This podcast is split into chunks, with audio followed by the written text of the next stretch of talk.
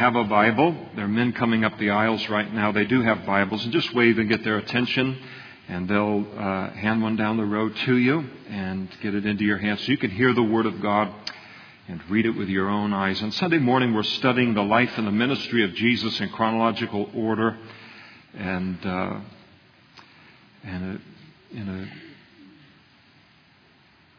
wonderful section of of that this morning. In John chapter 19, beginning in verse 38. After this, Joseph of Arimathea, being a disciple of Jesus, but secretly, for fear of the Jews, asked Pilate that he might take away the body of Jesus. And Pilate gave him permission. And so he came and took the body of Jesus. And Nicodemus, who at first came to Jesus by night, also came, bringing a mixture of myrrh and aloes, about a hundred pounds. And then they took the body of Jesus, bound it in strips of linen with the spices, as the custom of the Jew is to bury now, in the place where he was crucified, there was a garden, and in the garden a new tomb in which no one had yet been laid. And so there they laid Jesus, because of the Jewish, the Jews' preparation day, for the tomb was nearby. Let's pray together.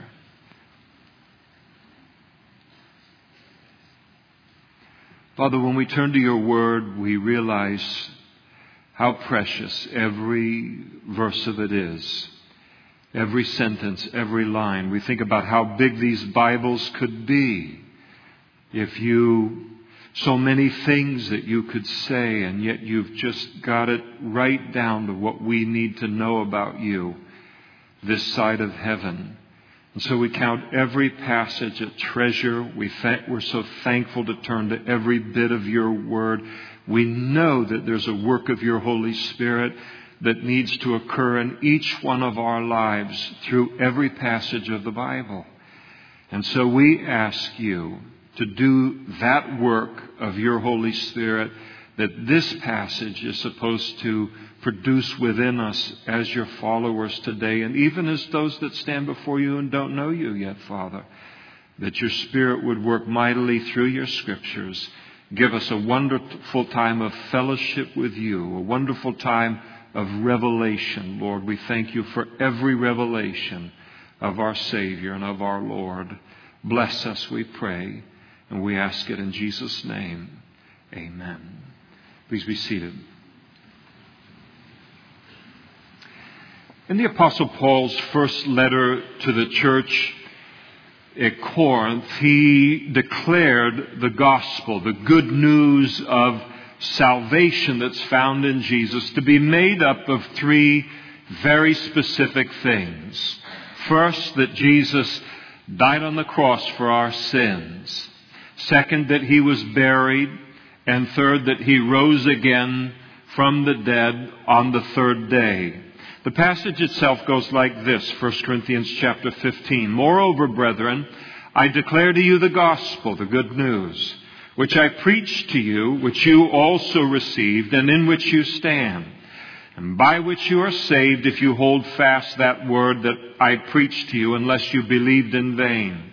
For I delivered to you first of all that which I received, that Christ died for our sins according to the Scriptures and that he was buried, and that he rose again on the third day according to the scriptures. All of these three ingredients are necessary in order to provide sinful man, fallen man, with good news in the light of our need for the forgiveness of our sins and in light of need, our need for salvation. Well, I think somebody might listen to a statement like, what I've just been saying, and they might say, well, I understand the necessity of Jesus' death on the cross for our sins. I even understand the necessity of Him being raised from the dead on the third day. But what I don't understand is the significance of His burial. And the answer is found in the phrase that's repeated twice by Paul in writing to that church at Corinth. And it's a phrase that goes like this according to the Scriptures. The prophetic scriptures of the Old Testament declare that the coming Messiah or the coming Savior of the world would not only die for our sins and rise again on the third day, but that he would also be buried and that his dead body would be placed in a grave. Isaiah chapter 53 verse 9. And they made his grave, speaking of the Messiah, and they made his grave with the wicked, but with the rich at his death. Well, I think that somebody else might then think, well, of course he would be buried. After all, if he died, doesn't it go without saying that certainly he would, as a result, be buried? No, it doesn't. For the simple reason that it was not the custom of the Romans to give those that had been crucified for a capital crime over to an individual burial or a decent burial. As far as Rome was concerned, the death of criminals like this were not to be mourned, and thus their bodies were usually taken from the cross over into the valley of Hinnom, which was basically a great garbage dump that was burned 24 hours a day as the fire would make its way through the dump, and the bodies would then be thrown into that dump to then be eaten by birds and by wild animals, or at best the bodies would be removed from the cross and thrown into a mass grave or a common grave for criminals. This was especially true of those that were accused of treason against Rome, which was the very accusation that Jewish religious leaders brought to Pilate to make supremely against Jesus. But 740 years before Jesus came into the world, Isaiah the prophet had prophesied that not only would the Messiah die in coming here, Psalm 22, a thousand years before Jesus was born, not only would he die by means of crucifixion, but that rather than his body being thrown into some kind of common grave or into some dump in order to be eaten by animals, that he will die on the cross, but his body will be buried. And not only buried, but buried in a rich man's tomb. Again, Isaiah chapter 53 verse 9, and they made his grave with the wicked, but with the rich at his death. This tells us that the Roman soldiers were intending to come later and take all three of the bodies, Jesus and the two thieves that were crucified on either side of him, and to take those bodies and to throw them in the valley of Hinnom or in a mass grave where they threw all of the other wicked people or these that had committed these kind of capital crimes against Rome and against humanity. Now, once again, I think it's important to put ourselves in the place of the Apostle John, and he, as he is writing this as a eyewitness, he's watching this scene of Jesus' crucifixion. And he sees Jesus now dead in, on that cross. He is hanging limply now on that cross, held only by those nails. And as we saw last week, as he was watching Jesus hanging dead on the cross, wonder of wonders, this group of soldiers that had been dispatched by Pilate to break the bones of all three that were on the cross, Jesus and the two thieves, they came and broke the bones in the feet and in the legs of the two thieves, but then seeing that Jesus was already dead, did not break his bones in fulfillment of the Old Testament scriptures that declared that not a bone of the Messiah would be broken. And then further he watched as with this great expertise of a skilled soldier, and the Praetorian Guard were among the elite of Roman soldiers as the one guard took the spear, brought it up under the rib cage of Jesus, and with a single jab pierced his heart and the pericardium, and out came the blood and out came the water, just as the scriptures, Old Testament scriptures had prophesied would be true of the Messiah. But there's another prophecy which needed to be fulfilled in order for Jesus to be the Messiah according to the scriptures. And that phrase is an important phrase. When Paul says that Jesus was and is the Messiah according to the scriptures, he's saying something significant. Not just anybody could show up 2,000 years ago and say, hey, I'm the Messiah and everybody ought to follow me. Nobody can show up in the world today and then declare themselves simply by word and say, Hi, I'm the Messiah, Jewish, promised Jewish Messiah, the Savior of the world, and all of you ought to follow me. The Old Testament contained hundreds and hundreds of prophecies given by God concerning the coming of this man so that when he came, we would notice who did and who did not match the description.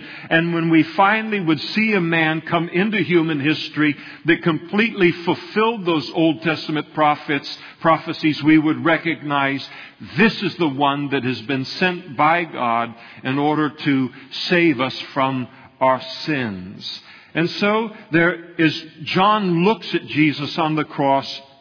He realizes there's another scripture, Old Testament prophecy that needs to be fulfilled in order for Jesus to be the Messiah according to the scripture. Jesus now needed to be buried from off of that cross. And not only did he need to be married, buried, but according to the scriptures, he needed to be buried in a rich man's tomb. Again, as John looks at that scene, it looks as if that's an impossibility, that there is no way that that is going to happen as it relates to Jesus' body. How in the world is that prophecy going to be fulfilled? None of the disciples, Jesus' closest followers, had made any arrangements for his death. They were probably more surprised by Jesus' death than anyone else in Jerusalem. Not one of the disciples was rich, much less rich enough to possess a rich man's tomb. In fact, none of the other disciples were even within eyeshot of John as he is at the scene from a distance watching the crucifixion of Jesus. They've scattered in all different directions out of fear for their own physical safety. And none of them were prominent enough socially to even gain access to Pilate to even attempt to secure the release of Jesus' body to them. And why in the world would Pilate allow the death of this accused criminal in, in the minds of the Jewish religious leaders? Why would Pilate even allow Jesus to be buried anyway? And so John watches this scene in the light of Isaiah's prophecy regarding the burial of Jesus, and once again it looks as if there's no way it's going to be fulfilled. And then out of nowhere, I mean literally out of nowhere, two men, Joseph, Joseph of Arimathea and a man by the name of Nicodemus, walk into this prophetic scene. And God is going to use them to fulfill that passage in Isaiah. I'll tell you, God has resources we know nothing about. He has, as He looks at the circumstances of the world, as He looks at what He faces, as He looks at our lives, He, there is no chance at all that any of His promises are ever going to fail. And so here, I think of Elijah in the Old Testament where he came to God and it looks like he's the last prophet. He says, God, I'm the last one that's making a stand for you and speaking for you and all. And I'm on, you know, Jezebel's menu. And soon as uh, she kills me, your voice is going to go silent here in Israel. And the Lord spoke to uh, Elijah and said, Elijah, I have 7,000 just like you that haven't bowed their knee to Baal. God's plan and His program in this world is never in jeopardy. He's not on any heart medications. He's not uh, dealing with any high blood pressure. He doesn't worry about what's happening in this world. He looks at things and he knows he has all the resources he needs to make sure that every one of his promises are yea and amen in human history and in each one of our individual lives. This man, Joseph of Arimathea, is an interesting man. We're told that uh, he originally came from a village uh, called Arimathea, and thus uh, the attachment to his name. It was a village, it was about 20 miles northwest of Jerusalem. He was a prominent man uh, uh, the, on the Jewish council, which means he was a member of the Jewish Sanhedrin, one of the 70 most powerful Jewish religious men, not only in Israel, but in the entire world. He was a good man, Luke's gospel tells us. Luke also tells us that he was a just man. And we know it to be true because when the Sanhedrin had unjustly assembled together and condemned Jesus to death, Joseph of Arimathea, in that courtroom setting, refused to consent with the decision that they had made, and he stood opposed to it. The Bible also tells us in Mark's gospel and Luke's gospel that he was a man that was waiting for the kingdom of God. He believed in God. He believed in the Word of God. He believed in the Messiah that was going to be introduced into human history and bring in the kingdom of God into the world. He was a rich man, we're told in Matthew's gospel, significant for our purposes this morning. He was an older man because the tomb that, had, uh, that Jesus is going to end up being buried in was a tomb that had been carved out for him, prepared for him. And only a rich man could have a tomb carved in those days. You go to Jerusalem today and it's a city that's on mountains. It's stone everywhere. There's stones. It's just rock. And so when people would want to be buried in those days, they would find one of the many caves that surround on all of those mountains, and you would then, uh, you know, lay claim to that cave, maybe on your property, buy a cave from somebody who owned the property. You would then be buried there, and it would become the burial place for your uh, ancestors.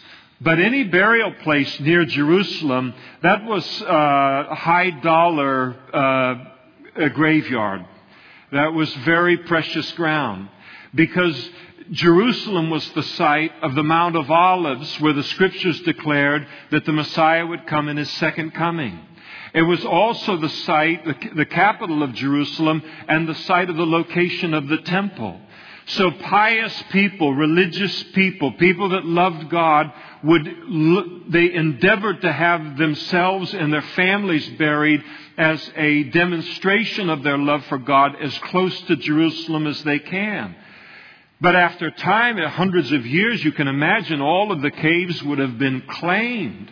So what does a person do when there's no caves to be bought or to to bury your family in, and yet you have such a love for God that you want even where you're buried and how you're buried to be an expression of your desire to be near to God. And what you would do is what Joseph of Arimathea did.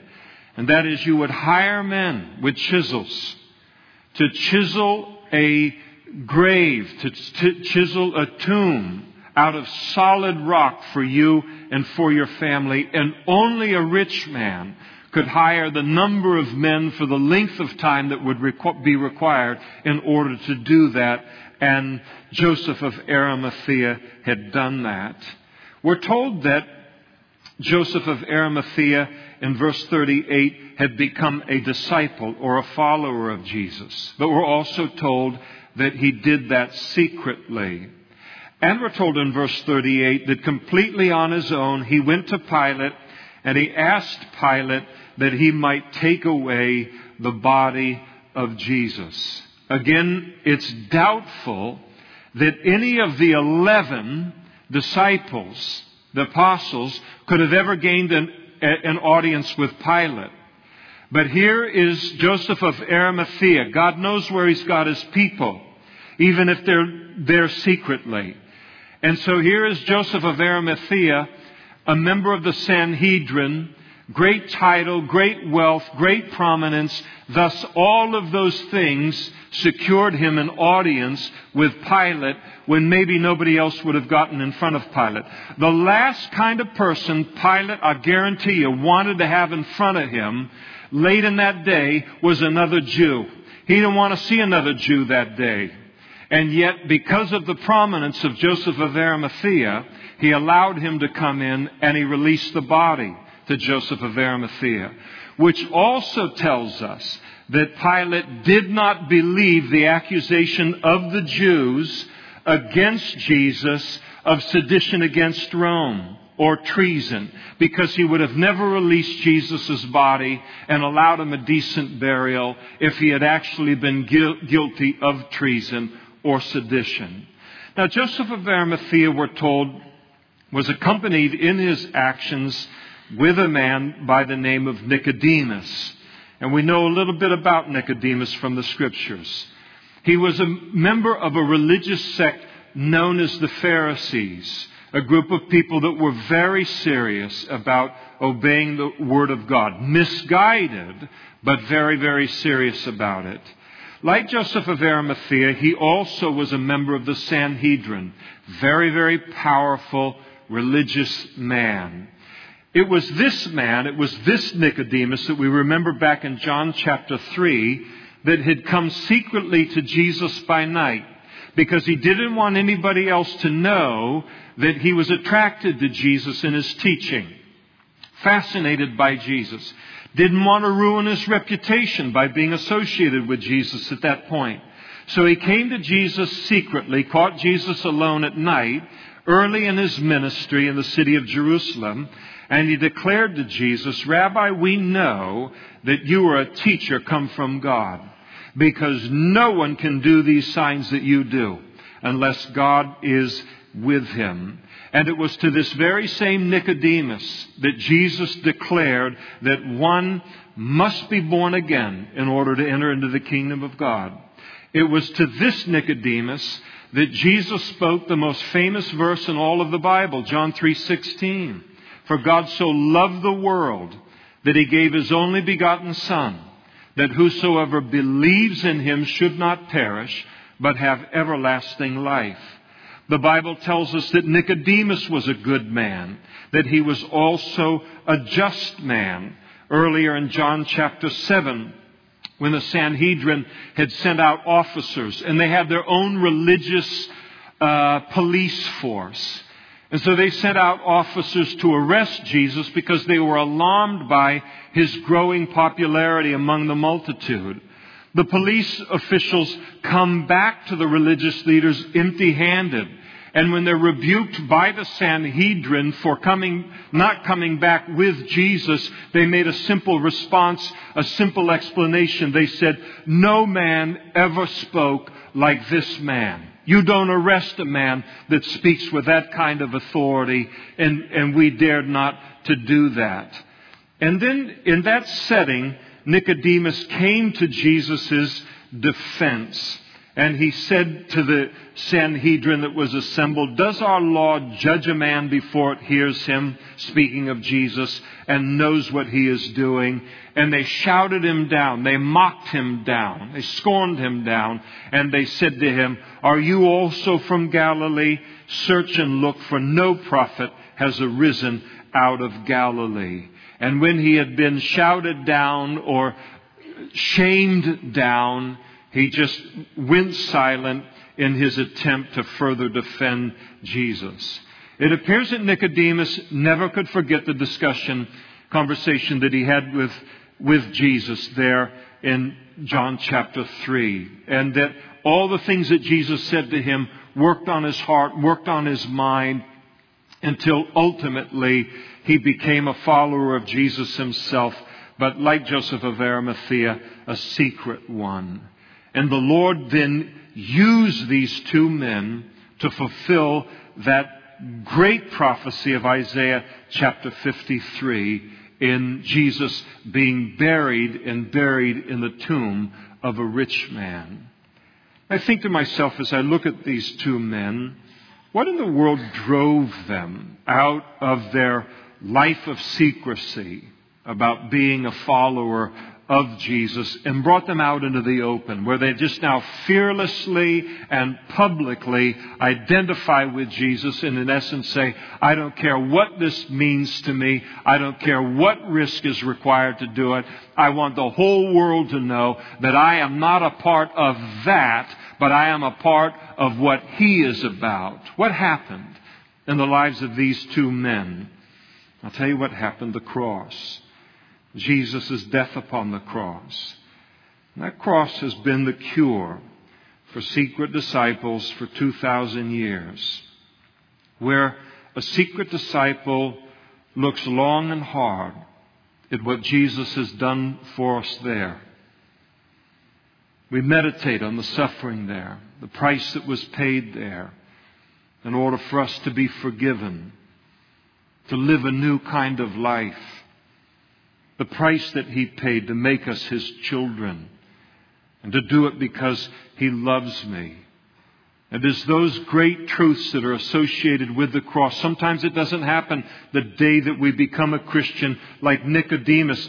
Nicodemus came to Jesus three years before he was crucified. All of he's a secret disciple for a very long period of time. But as these truths worked upon him as he looked at the cross, as he looked at what the world was willing to do to the one that he loved and the one that he knew to be who he claimed to be. And he realized that this man and what he has done forces me to make a choice between the world that will do that to him and him. And he decided as he saw him on that cross and he realized, I've got to identify with one or the other and it, it, whatever the price would be to him, his position is in, in the religious community, whatever it might be, he said, I openly and I publicly choose him and it was the cross that made him do that. And it's the cross that brings us out into the open where we reach that point where we think, I don't care what this wicked and adulterous generation thinks of him anymore. I don't care what it thinks of me anymore. I, all I care about is willingly taking up my cross and following him. The apostle Paul spoke of the effect of the cross upon his life and writing to the churches in Galatia. He said, but God forbid that I should glory except in the cross of our Lord Jesus Christ, by whom the world has been crucified to me and I to the world. When Joseph of Arimathea and Nicodemus saw what this world did to Jesus at Calvary, that was it for them. It pushed them out of the shadows, pushed them right out into the open. And we look at the world that we live in today, and it's no different in its attitude toward Jesus. Jesus would probably be crucified in less than three and a half years if he came into the world today. In this world that we live in today, it slanders him, it mistreats him, it misrepresents him, it mocks him, and it pushes and it pushes and it pushes against him, and not only against him, but us as his disciples, and ultimately it forces every disciple to stand up and to be counted for Christ where we just say, enough is enough. I have nothing to be ashamed of in following Him. The world ought to be ashamed of its treatment of Him. And it ought to be ashamed of all of the sins and wickedness that it's willing to engage in and will not give up in order to follow Him. And that's what the world does ultimately and wonderfully in one sense. It pushes and it pushes and it pushes and it pushes and it pushes until one day there we sit, maybe a silent disciple for weeks and months and even years, and then some relative says something, someone over here says some, something, some coworker says something, and it's just we look at it and say, that's the line. I, that, I will, I will not be silent in the face of that, and it forces us out and, and pushes us in that way until one who even attempts to keep Jesus' lordship in their life quiet sooner or later is forced to make a stand. And I say it's wonderfully so because it's exactly as Jesus would have it. Jesus spoke and he said, If anyone desires to come after me, let him deny himself, take up his cross daily and follow me. For whoever desires to save his life, he'll lose it. But whoever loses his life for my sake, he'll save it. For what advantage is it to a man if he gains the whole world and is himself destroyed or lost? For whoever is ashamed of me and my words, of him the Son of Man will be ashamed when he comes in his own glory, and in his Father's and of the holy angels. Elsewhere he said, For whoever is ashamed of me and my words, in this adulterous and sinful generation, of him the Son of Man also will be ashamed when he comes in the glory of his Father with the holy angels. There is no cause for being ashamed of Christ and every reason in the world to be ashamed of rejecting Him in order to follow the sin and the spiritual adultery of this world. And sometimes all of this happens by degrees. It comes with growth. For some of us, it doesn't happen, as I said, in the first day of our Christian life, or the first week, or the first month of our Christian life. Sometimes it happens in over time with growth by degrees as it did with Joseph of Arimathea and Nicodemus, but it happens. Nicodemus came to Jesus that first time secretly at night. Then he comes and makes this defense where he's shouted down and he kind of meekly and weakly backs down and is quickly silenced. And then finally, he makes publicly identifies himself as a disciple of Jesus at whatever the cost. What lay between those first two events and the final event? The cross.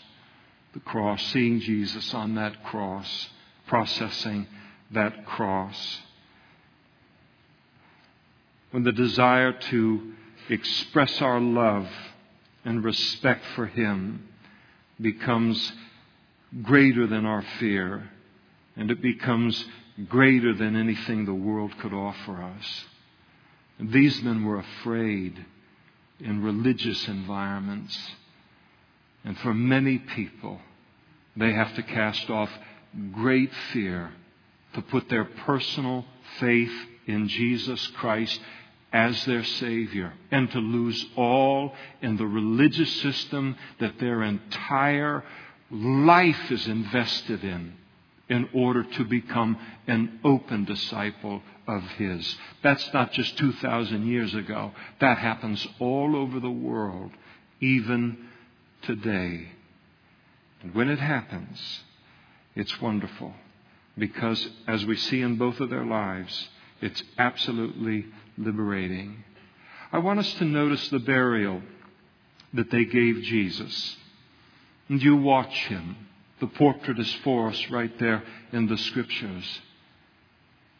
As they lower that cross with Jesus hanging on it to the ground, as they carefully and lovingly and gently remove those nails from his hands and from his feet.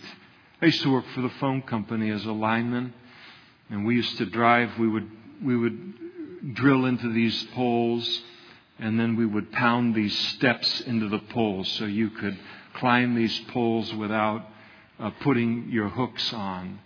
And down below in the lower section, you'd put in these false kind of plugs in there so that the kids couldn't scamper all the way up, and you'd have a special uh, step that you would put on it that only people that needed to get up there could have.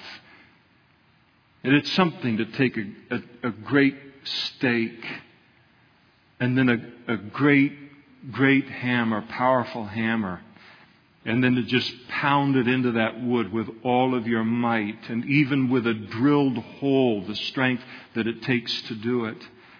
And then in, to endeavor to remove those steps from that pole. These were in a screw form, so you'd pound them in and you could back them out by unscrewing them out. Even that took great effort. And here they are, none of that, none of these screw drives or any of this kind of thing. They're going to remove those nails from his hands and from his feet. And then they would have prepared Jesus' body for burial. And the passage we're reading here this morning is very careful to tell us that Jesus was buried as uh, prescribed by the custom of the Jews. The Jews didn't bury the way the nations of the world around them buried, nor do they to this day. The Egyptians would gut a body. They would take out all of the vital organs, add preservatives to the muscles, all of this. The Jews never did that. The Jews would take the body of a loved one, they would lay that body out, and they would wash that body from head to toe. And you picture Joseph of Arimathea and Nicodemus having the privilege of wiping off the blood and the spit and the sweat from the body of Jesus. And as they did, all of the holes of his body, these gaping holes from the top of his head to the bottom of his feet became absolutely apparent to them, able to see it clearly. And then they began to wrap Jesus' body with linen, long strips of linen. And as they would wrap the body, they would put the spices in between the linen as they would continue to wrap. And, and as they're wrapping Jesus' body. Joseph of Arimathea probably wrapping the linen, and here is uh, Nicodemus putting the spices into the folds of the linen in order to, to anoint Jesus for burial in this way. And Nicodemus brought enough spices to bury a king. A hundred pounds of myrrh and aloe. That cost a fortune in that day. We're told by tradition that Nicodemus was the third richest man in Jerusalem at that time. This was a very expensive expression of his love for Jesus. And you look at Nicodemus, how does he even carry it? He brings a hundred pounds of these spices to the burial of Jesus, and maybe Joseph of Arimathea looks at it and says, Nicodemus, that's enough for a king. Precisely. This is a bare minimum is required for me to express my love and respect toward the body of this man who's died for my sins. And then they laid Jesus in that new tomb, one in which no one else had ever been laid, we're told, which Joseph had hewn out of the rock for himself. And so Joseph gave Jesus a tomb and Nicodemus gave him the linen and the spices to wear in the tomb. The one thought of one thing, the other of something else. And together it was perfect for Jesus. But I think it's interesting to realize, and to me it's one of the most tender parts of a very tender portrait of the passage that we look at this morning. to realize that following Jesus' death, God Almighty, God the Father, allowed only loving hands to touch his son's body. As long as Jesus was in the sinner's place, God didn't interfere with what wicked hands did to him. But now that the sin question has been settled from that moment on, no hostile hand ever touched the body of Jesus.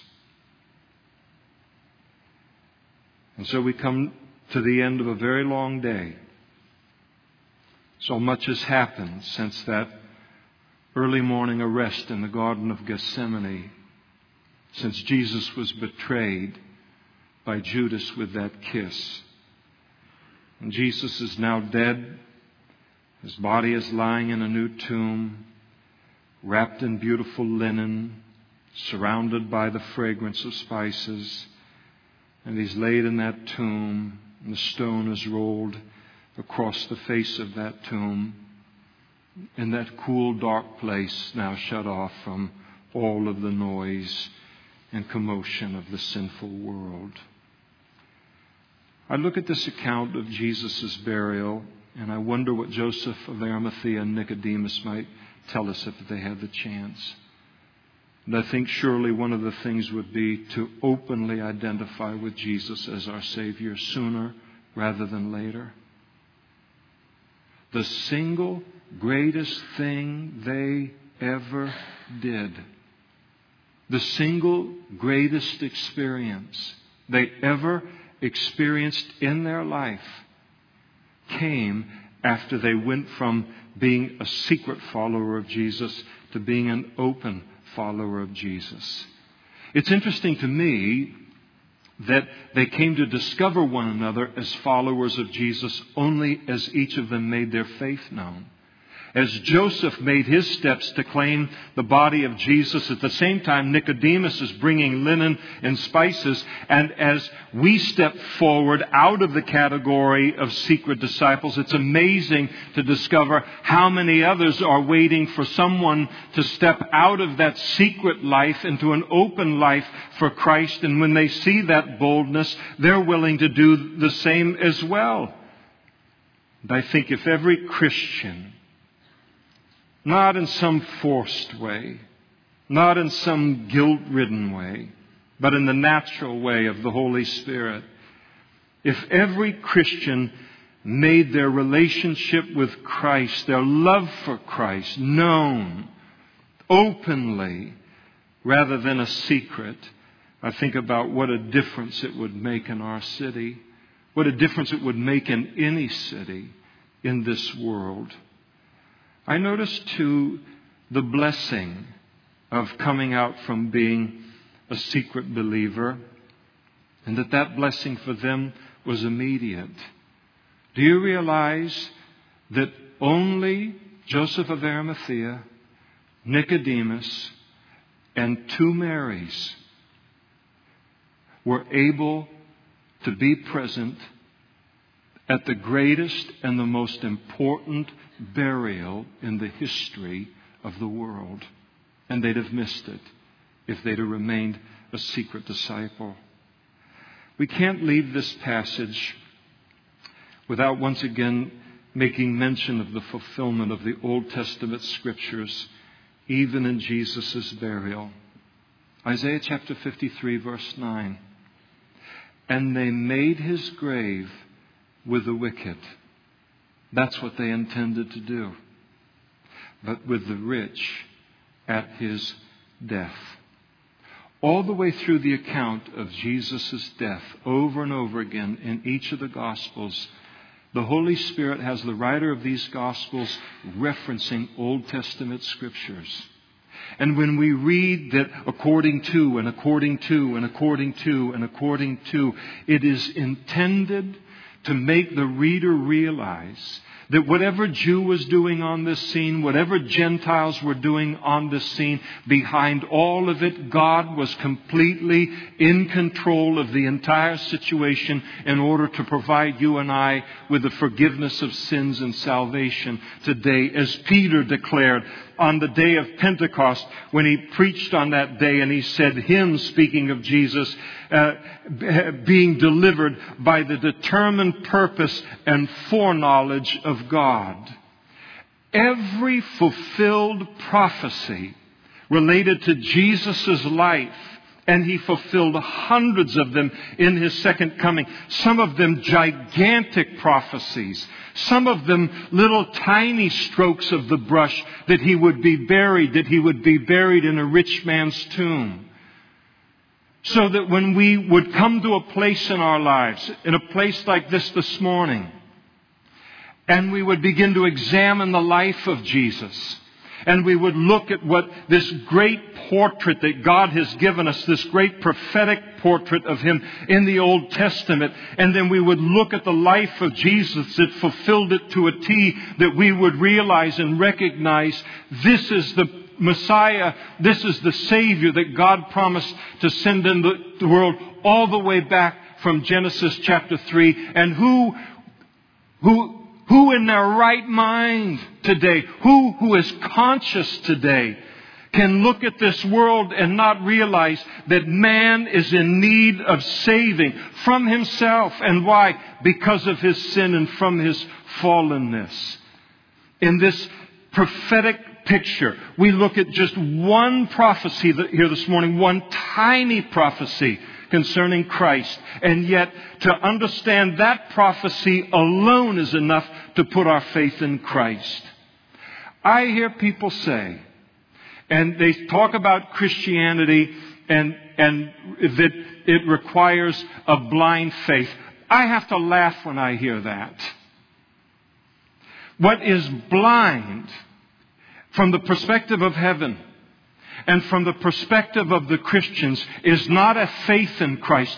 That is a reasonable position to take. What is blind and what is ignorant is to reject Jesus as the Messiah and as my Savior in the light of the testimony of the prophetic scriptures toward Him. And when we put our faith in Him, we are doing it on the basis of the surest thing that exists in this world, and that is on the basis of God's Word that He always makes to have the final say in every circumstance and in every situation.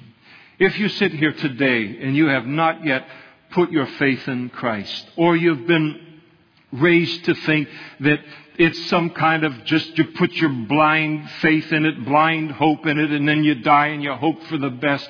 God hasn't called us to that. He hasn't called us to a blind faith.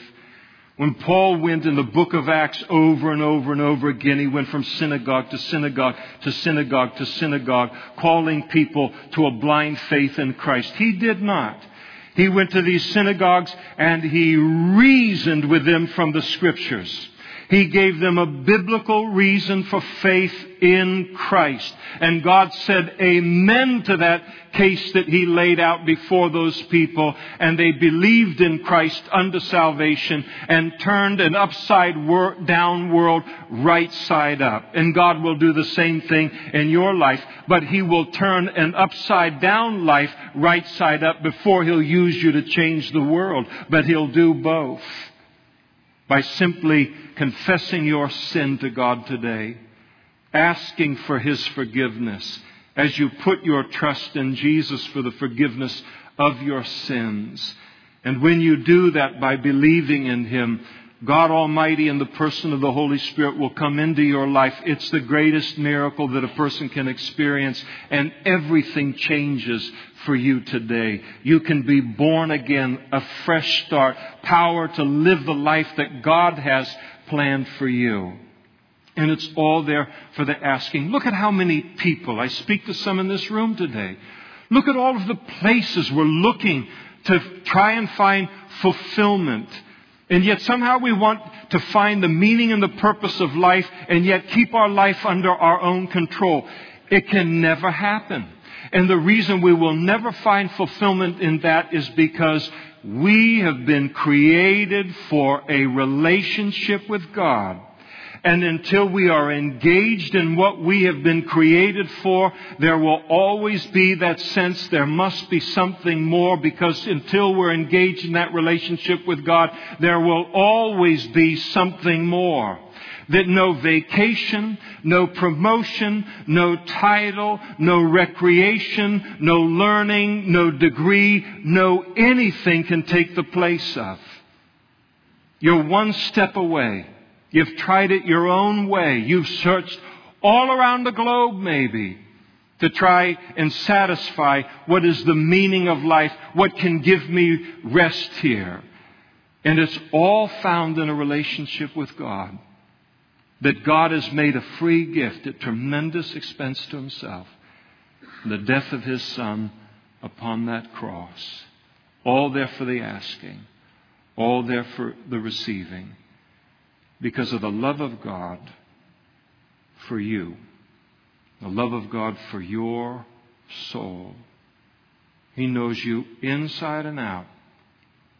As I've said before, He knew when you lost your first tooth when you got your first tooth.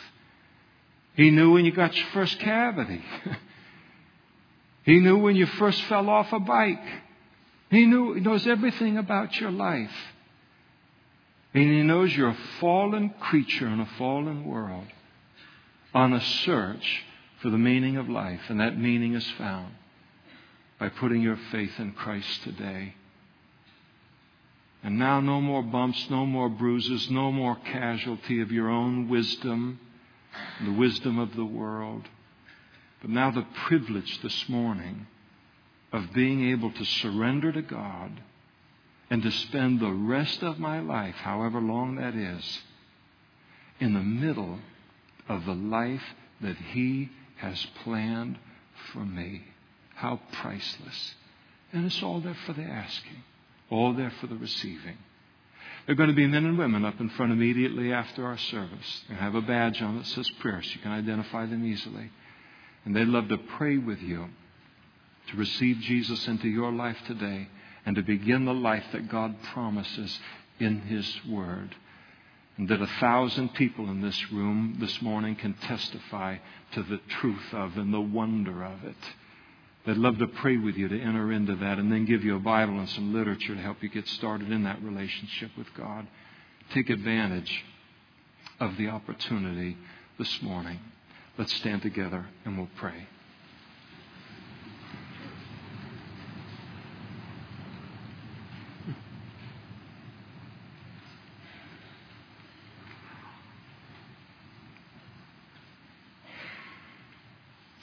Father, as your people this morning, we want to say thank you. And again, as we say so often, would you look at our hearts because the words cannot express what's in our hearts. Father, we thank you for the privilege of being able to put our faith in your Son for the forgiveness of our sins.